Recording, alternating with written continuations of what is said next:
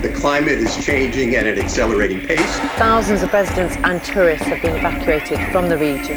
No one country can solve this problem. There's really one key message that emerges from this report. We are out of time.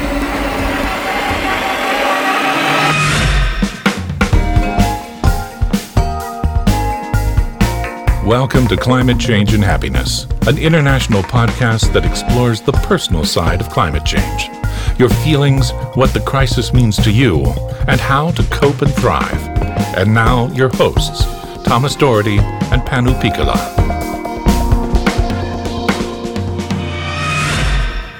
Hello, I am Thomas Doherty. And I'm Panu Pihkala. And welcome to Climate Change and Happiness the show for people around the globe who are feeling and thinking deeply about the personal side of climate change and the climate crisis, their emotional responses, and their feelings.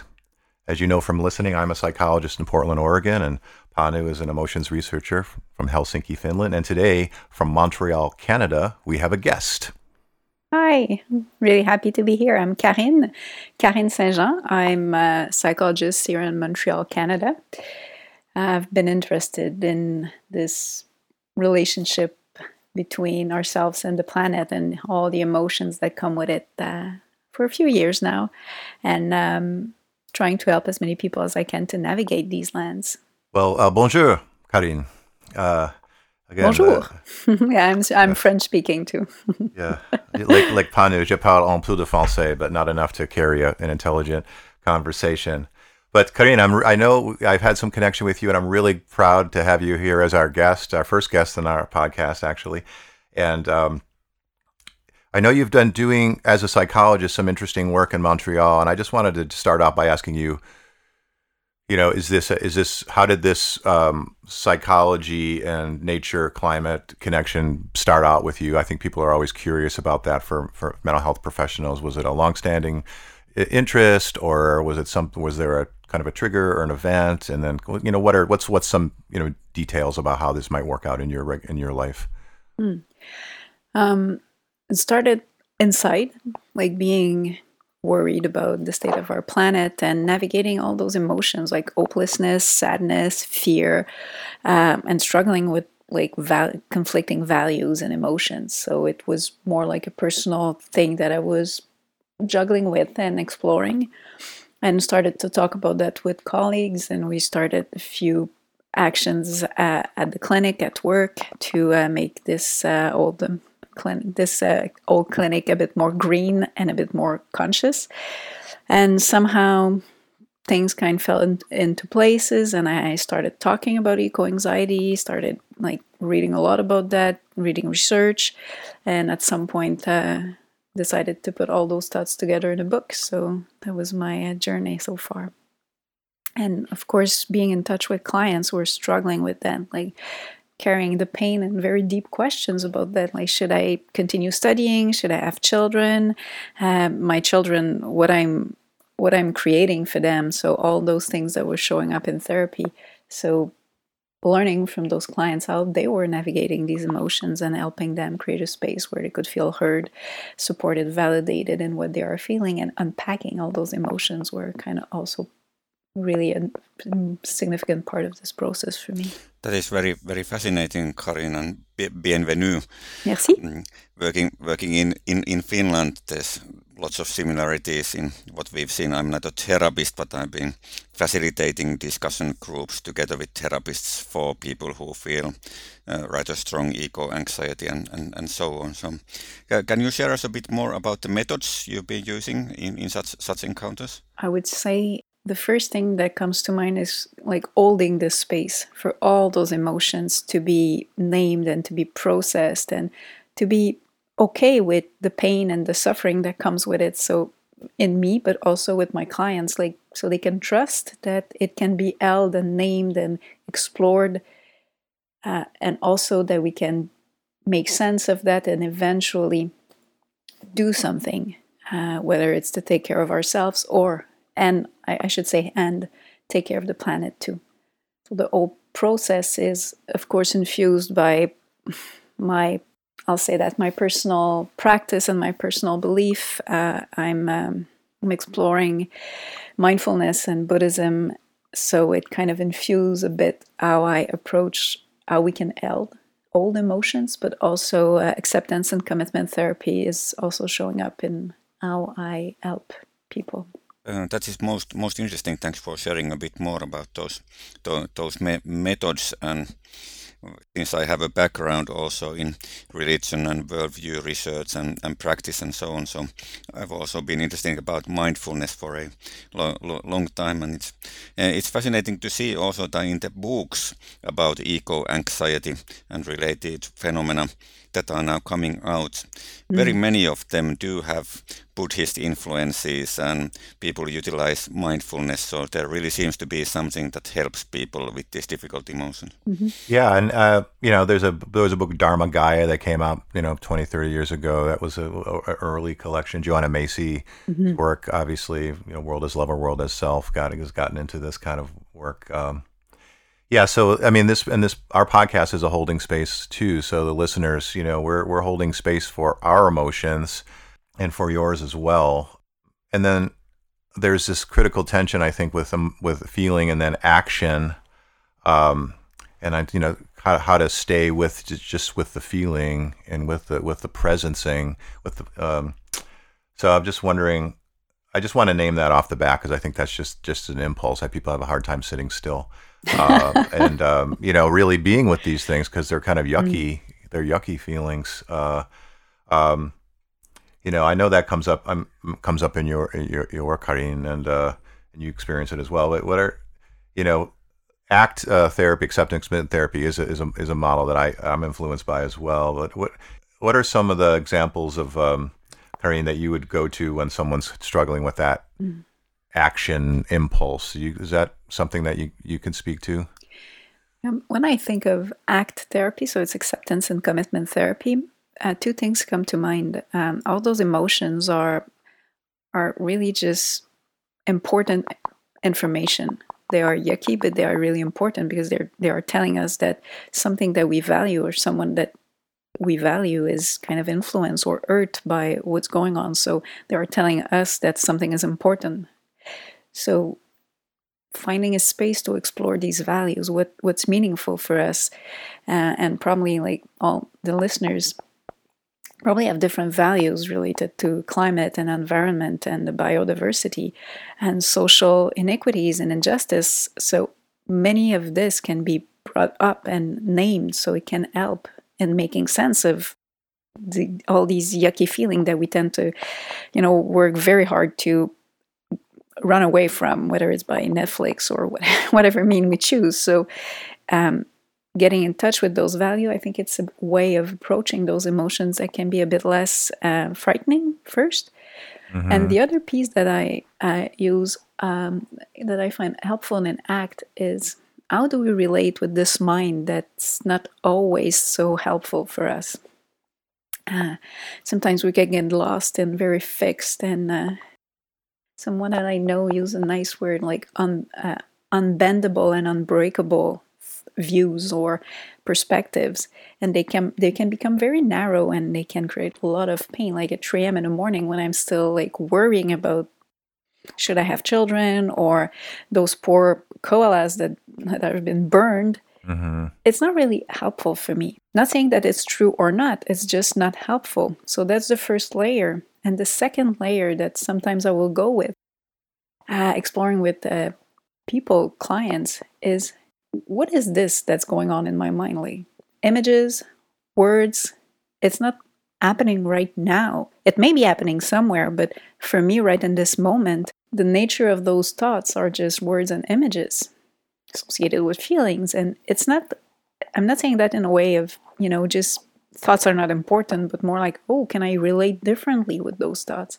And I find this could be helpful in creating a different space to approach all that is going on when we think about our poor planet. Mm. That is most most in interesting and a close colleague of mine in Finland, Sanni Saarimäki, who is a psychologist working with students, uh, started a sort of pioneering group in Finland for future related anxiety among students at a technology university. So mm. you can imagine sort of the contradictions that people have when they become more aware of the systemic crisis and realize that partly their studies and the professions that I, they are aiming towards are sort of part of the problem. So it's it's very complicated. But she's been using uh, ac- acceptance commitment therapy quite a lot, and we've had interesting mm. discussions re- related to it. it and uh, I think it's very, very, very important, just as I heard you say, to sort of emphasize the reality of the crisis, but then also say that you know working with our thoughts and with our possible rumination and so so on, it can also help.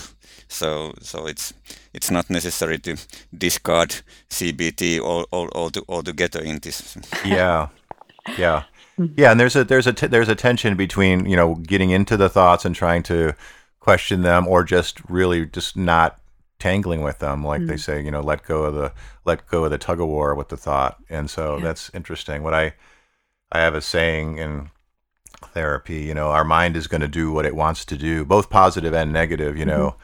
someone is really, um, you know, in a more positive, like say someone's out you know they're out uh, da- uh, dating and they meet someone and then they suddenly have all these fast fantasies about oh they're going to be together with this person and this is the right person for them and they're going to be living together and, and so they start having you know future tripping as we call mm-hmm. it you know where they're just way out there and so I say you know let your your horses are going to run so let them run but just don't ride them mm-hmm. you know you know so your thoughts are going to run but just don't get on, on their back and ride them and I that I try to do that with anxiety as well mm-hmm. you know mm-hmm. our anxiety is going to run it, it, it's on all the time. It's a normal, natural mm-hmm. setting. It's unfortunately we live in a time, you know, where the world keeps setting off our red anxiety light, you know, constantly, all the time. So we can let that run.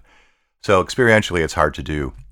Mm-hmm. Um, uh, then it's to the um, you know, with in terms of a, a climate emotions, we can also try to ha- think about what the emotions we want to be feeling. Yeah. You know, that we want to cultivate. Like I've been playing around with this word faith you know, um, faith is one that often doesn't come up in climate discourse very much, and uh, but you know, allegiance, fidelity to something, trust, you know, faith in our values, yeah, you know, and h- how do we kind of play with that kind of growing feelings, mm. you know, growing the feelings we want. Yeah, it's like the FBI, you know, the, they have word words behind the abbreviation. I think it's fidelity, bravery, integrity. Well, I'm not mm. commenting about mm. the actual FBI and these, but it's a nice combination of three values and, and vir- virtues. And, you know, fides, the original word, linking both with faith and trust, as, as you, Karin, Karin said. So, does this sort of faith angle of Thomas resonate with you, Karin? Mm. When he first mentioned it, it was uh, what came to mind is this combination of uh, kind of trust and action uh, that goes along with faith that for me makes faith meaningful it's kind of faith anchored in like real thing as opposed to mm. some you know some of some listeners and even me like when we talk about faith as thomas mentioned it's like it's something more um, like i trust in something that i don't know or that I don't have proof of. Whereas uh, the fate that we seem to be talking about right now makes a lot of sense, being anchored in an ability to also hold all the positive that's being done right now. Like there is, there are some good news. It may not be that much. and if we don't read the IPCC report, it's a bit easier sometimes to do, but there is mm-hmm. hope. And if we can anchor ourselves in this and faith that there's something that can be done and it, it makes sense. Uh, but for some people, it might be hard to allow themselves to have positive emotion. It can feel so wrong because they are so entangled in their own anxiety and fear. Mm-hmm. And it's something that it's worth to cultivate, finding our own way of having faith in something that makes sense. Yeah, thanks for thanks for sharing that, and uh, I totally agree from my own experience that any kind of healthy pride or even being content is very difficult even for ardent environmental activists because mm. of the strong possibility of ecological guilt or and, and shame and the situation where basically or theoretically you could always do more. So it's the very Yeah. diffi- difficult when there's no established social norms that when when you, have you done enough? Mm-hmm. Yeah. Yeah. I've, I've heard people being shamed by members of their group because they were daring, speaking of something that's positive.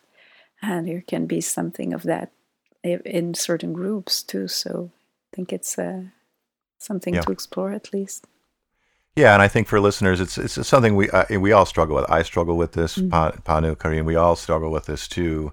I've worked with people in groups like the Sunrise Movement, and they're they're they're taking on climate change and so, social justice, and you know built-in inequalities, and and, uh, and and so there's there's in every direction there are things to be you know, upset about, and then it can really be a competition to see how bad you can feel in some ways, and so it is radical to. Uh, to capture the truth of our feelings, which is that they're also positive because they're Mhm. wild. You know, as we've talked about before in this our, our podcast, they're wild. They're going to come up. We're going to have positive feelings. Um, and this whole um, hyper empathy is another good word that I that I like. We've been talking about our different words that we like. Hyper empathy. You know, this ability to to feel sensations of others really strongly, including pain, comes out of the Octavia Butler's novel uh, Parable of the Sower. But you know, we do have this hyper empathy uh, because of technology and all the things we can see and and hear and learn about, and so it does make it difficult. Um, but you know, faith anchored in a real thing, you know, like Ashlee Cunsolo talks about gritty, gritty hope. You know, it's like hope that's or hope based in action or built hope. So I think there's this idea we have to be, you know, the the, the actions and the emotions can work well together if we can get them in the right sync, in the in the right sync. Uh, but I think there's there's just a lot of loss. Um, a lot of loss and um, grief because our actions just seem so small sometimes, you know. Uh, do, do you, Karin, uh, operate with the concept of meaning explicitly in your work? Because, of course, that's one that's very closely related to the subject matter we've been t- talking about. So. I think it's uh, it's essential that we find that we explore the meaning of what we feel, and it's for me it's a big chunk of how I can be with all those emotions. If I'm just like drowning in them, it, it can be really really heavy. But if I can, and I notice that too in people, even in groups, like when people can find a collective meaning to their sense of grief or to their anger, it opens a door into, okay, but what can I do with that? And sometimes it can be as beautifully and powerfully simple as just going out in nature and being able to feel all those positive and emotions that we have to hold together because they are coexisting in that moment. Like there's the beauty of the nature but also all the awareness of what's going on in nature. So but because we can understand all that we can put words we can discern and there's a sense of yeah it, it makes sense uh, i think it, it's really really helpful. And also if i can understand what are those emotions are telling me then it opens door and what can i do? And it can be just making more individual actions um, for example reducing how much we consume but it can also be educating people get, getting invested in committees or whatever feels right for us. But it will feel right only if we can make sense of what's going on inside so i think like exploring and meaning it's a big chunk of what's happening when we're navigating those emotions mm. Yeah, I think that's very, very well put. Thanks, thanks again for putting that into into words. And a sort of big part of my work or efforts in it has been also to try to put out the argument that even amidst ambivalence, one can experience mean, meaning. And uh, th- th- thanks for pointing out to this. I think quite common experience actually that, for example, being being out- outdoors, there's both the joy, joy and sa- sadness. Mm. But if you engage with it, luckily, the the mean, meaningfulness can can grow. So I think it's it's always very very very, very sad if people.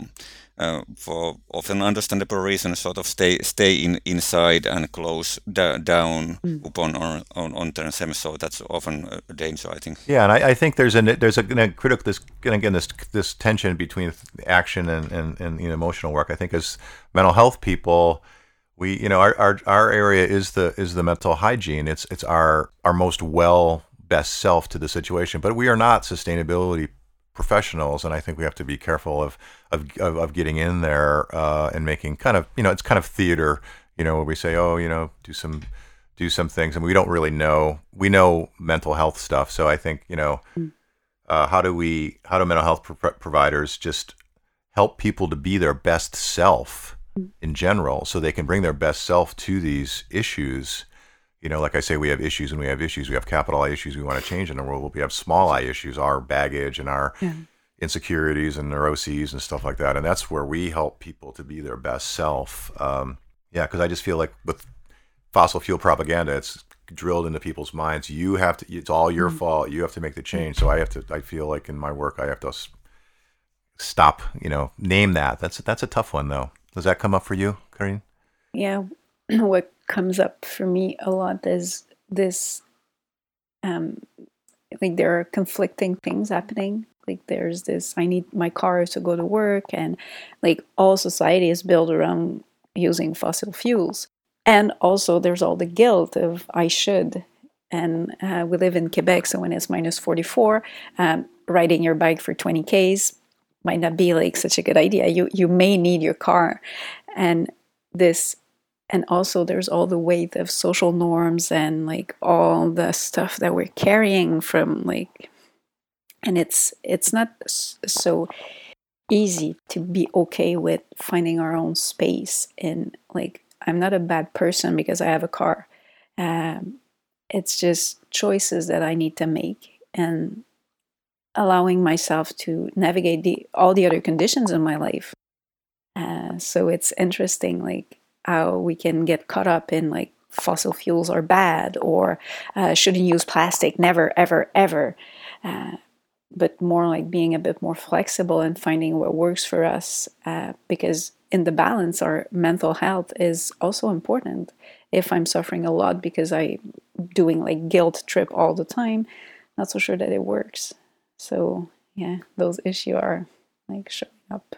Yeah there can be even sort of quest for purity in a sort of anthropological sense, and that's one issue that would perhaps need even more attention. But you, you mentioned, Karine, that you know one has to work also with one's own emotions when starting more explicitly to work with these teams. So, so would you like to share some some more about how did it go for you and your colleagues? You can of course choose the level of intimacy that you want want to share share here, but how how was the process or the transition when you started to integrate more of these teams in your work? Um, since it started by uh, what we call like the green squad at, at our clinic. So there was a guy that started this off and a few of us like got along. And since I was managing one of the clinics so we we tried to implement those things. And so discussions were showing up on how do we feel about doing that and how does that make us feel to do something for this? It was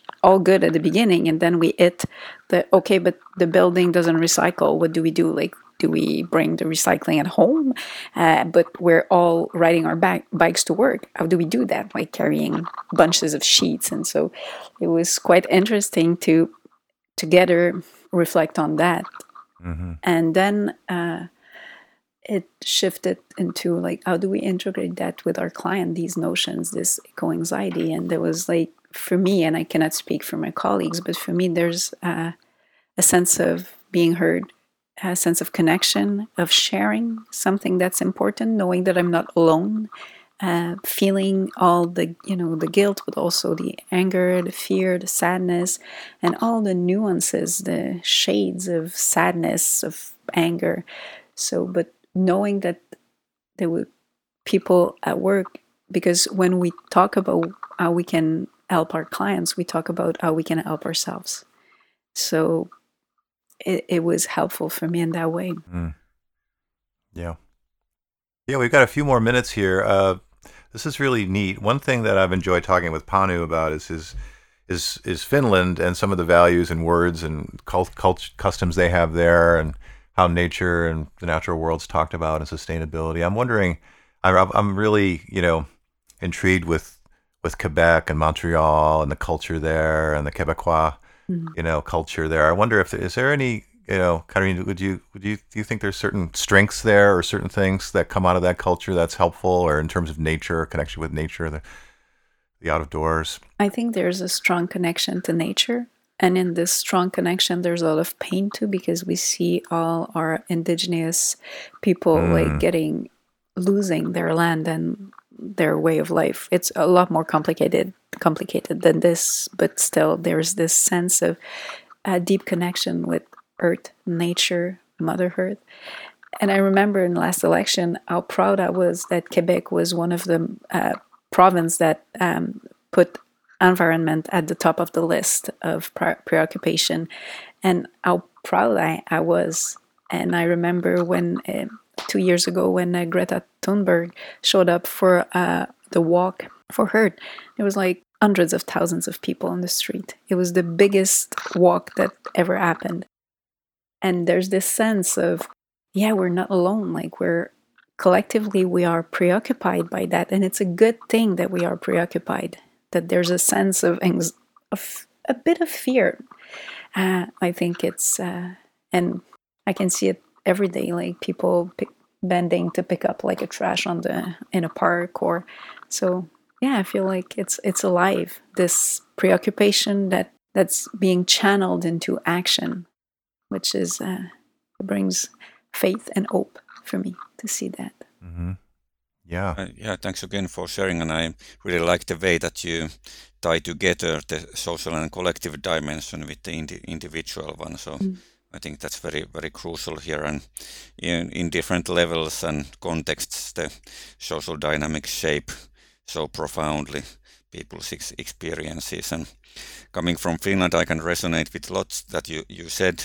There is lots of good collective things happening, and also, of course, there's clashes. And right this week, the Extinction Rebellion has been holding a autumn rebellion campaign in the center mm. of Hel- Helsinki, and there's been a lot of this discussion about that. And so, so can, can you share a bit more? Is there also also sort of contradictions between, for example, traditional resource intensive uh, uses of natural resources and then the sort of new environmental consciousness that you describe, or is it proceeding rapidly, or how is it in Quebec? I really don't know.